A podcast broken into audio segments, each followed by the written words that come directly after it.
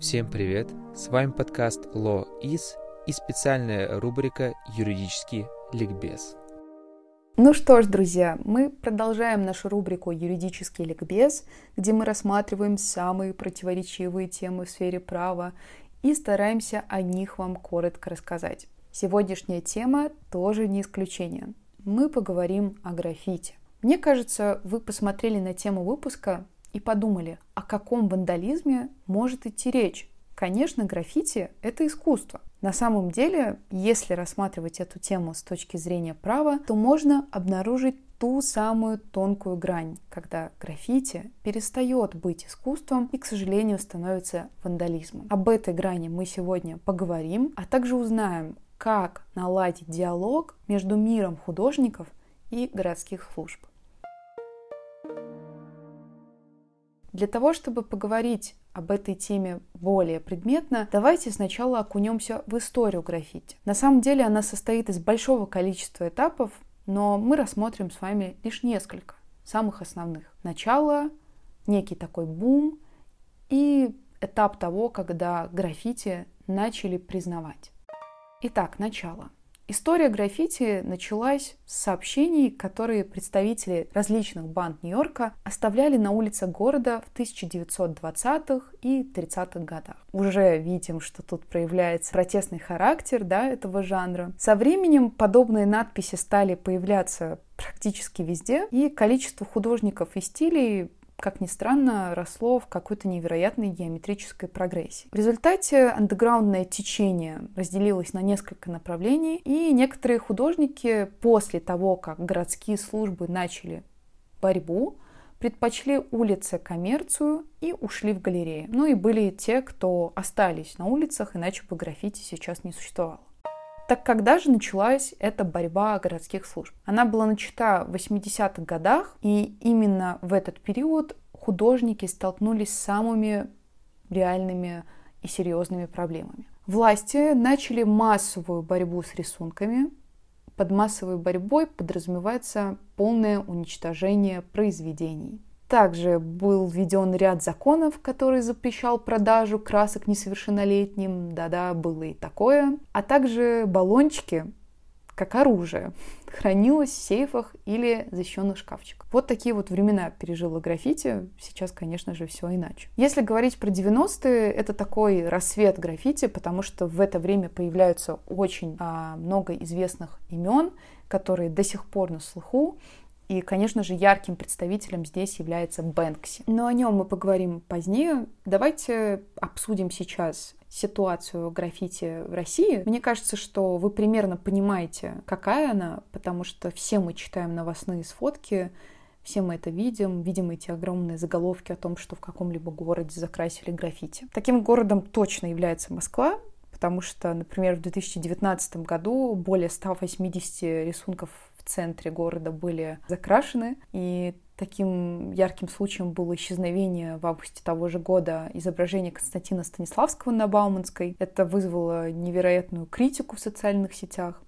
Но если говорить о каком-то более свежем случае и тоже резонансном, он произошел уже в Санкт-Петербурге в мае 2020 года а, и был связан с юбилеем а, Иосифа Бродского.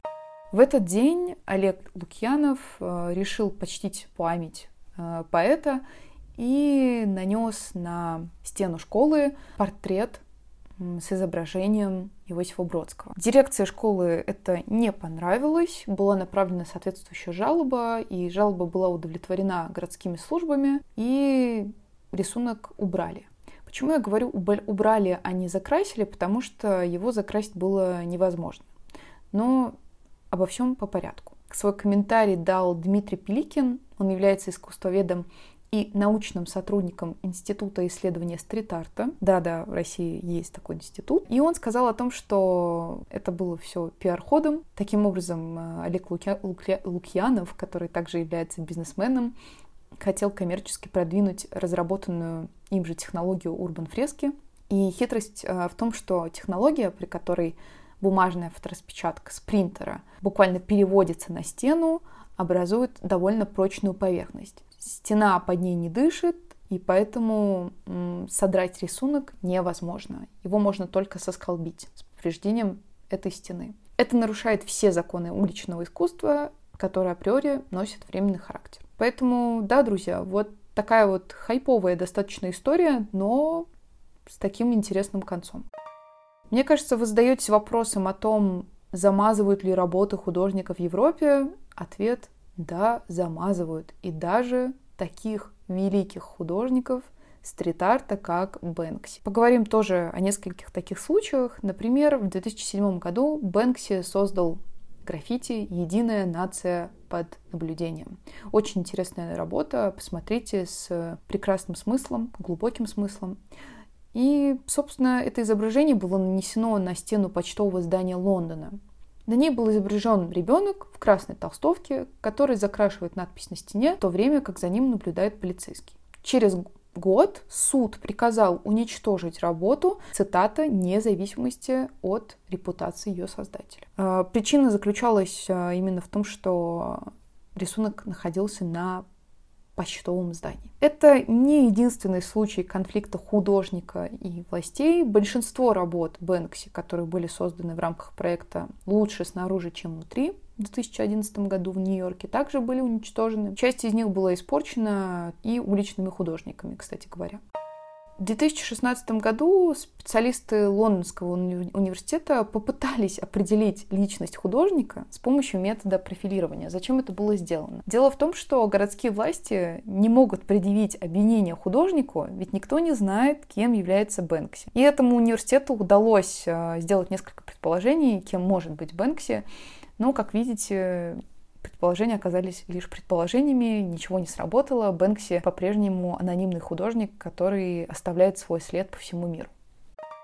Теперь обсудим с вами, как урегулирована законом область граффити, да, в России именно. Официальная позиция с точки зрения закона состоит в том, что рисовать можно только в специально отведенных для этого, для этого местах. Например, многие муниципальные организации могут сами пригласить художников, чтобы те раскрасили какие-то скучные фасады зданий. То есть э, муниципалы не только закрашивают стены, да, где было граффити, они могут сами позвать художника. Однако за любое уличное творчество, которое проводится незаконно, то есть без согласия владельцев движимости и недвижимости или администрации муниципального образования, предусмотрена, на секундочку, уголовная ответственность по статье 214, она называется вандализм. Предусматривает она наказание в виде 40 тысяч рублей штрафа и сумма может исчисляться и в виде трехмесячных доходов осужденного. А также есть административная ответственность. Она используется в настоящее время против э, того, что представляет свой, э, собой стрит-арт на практике. Это статья 7.17, э, которая предусматривает наказание за незначительное повреждение чужого имущества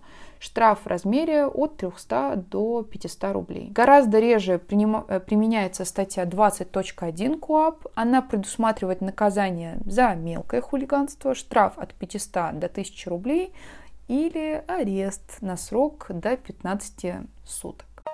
Если говорить еще о каком-то нормативном регулировании этого вопроса, есть также постановление правительства Москвы от 16 июля 2019 года о нанесении надписей, изображений путем покраски, наклейки, росписи в технике граффити и иными способами на внешние поверхности нежилых зданий, строений, сооружений и тому подобное в городе Москве. Именно с этого постановления начался такой вот рейд по городу.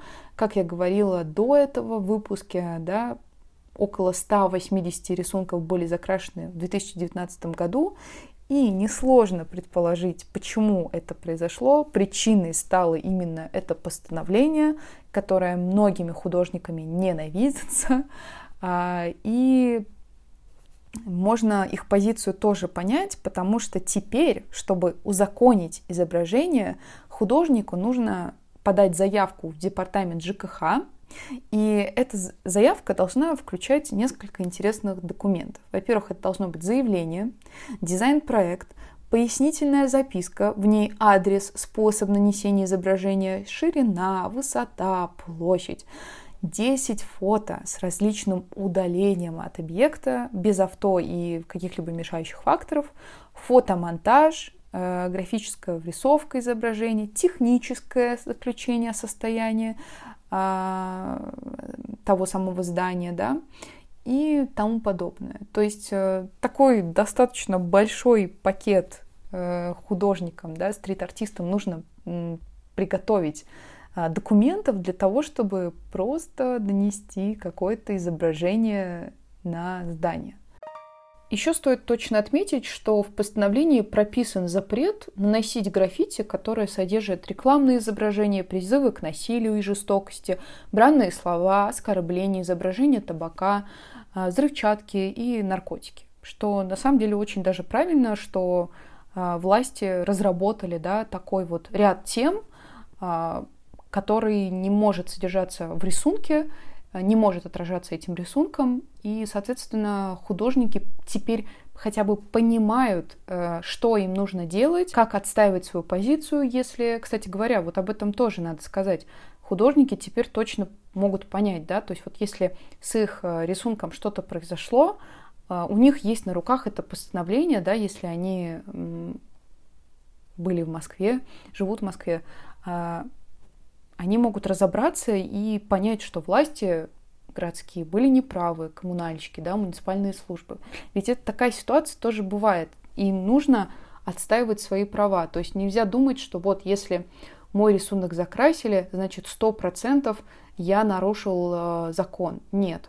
Вот, допустим, в Челябинске, э, вот буквально новость э, вчерашняя – закрасили граффити с изображениями э, из, из э, сюжета Гарри Поттера. Я не знаю, что там, какой призыв к насилию, к жестокости, может быть, какое-то рекламное изображение. Если честно, я еще не разбиралась в этой теме, потому что вот только появилась эта новость.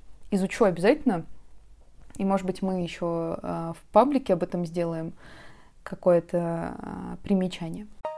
И теперь извечный вопрос – что делать?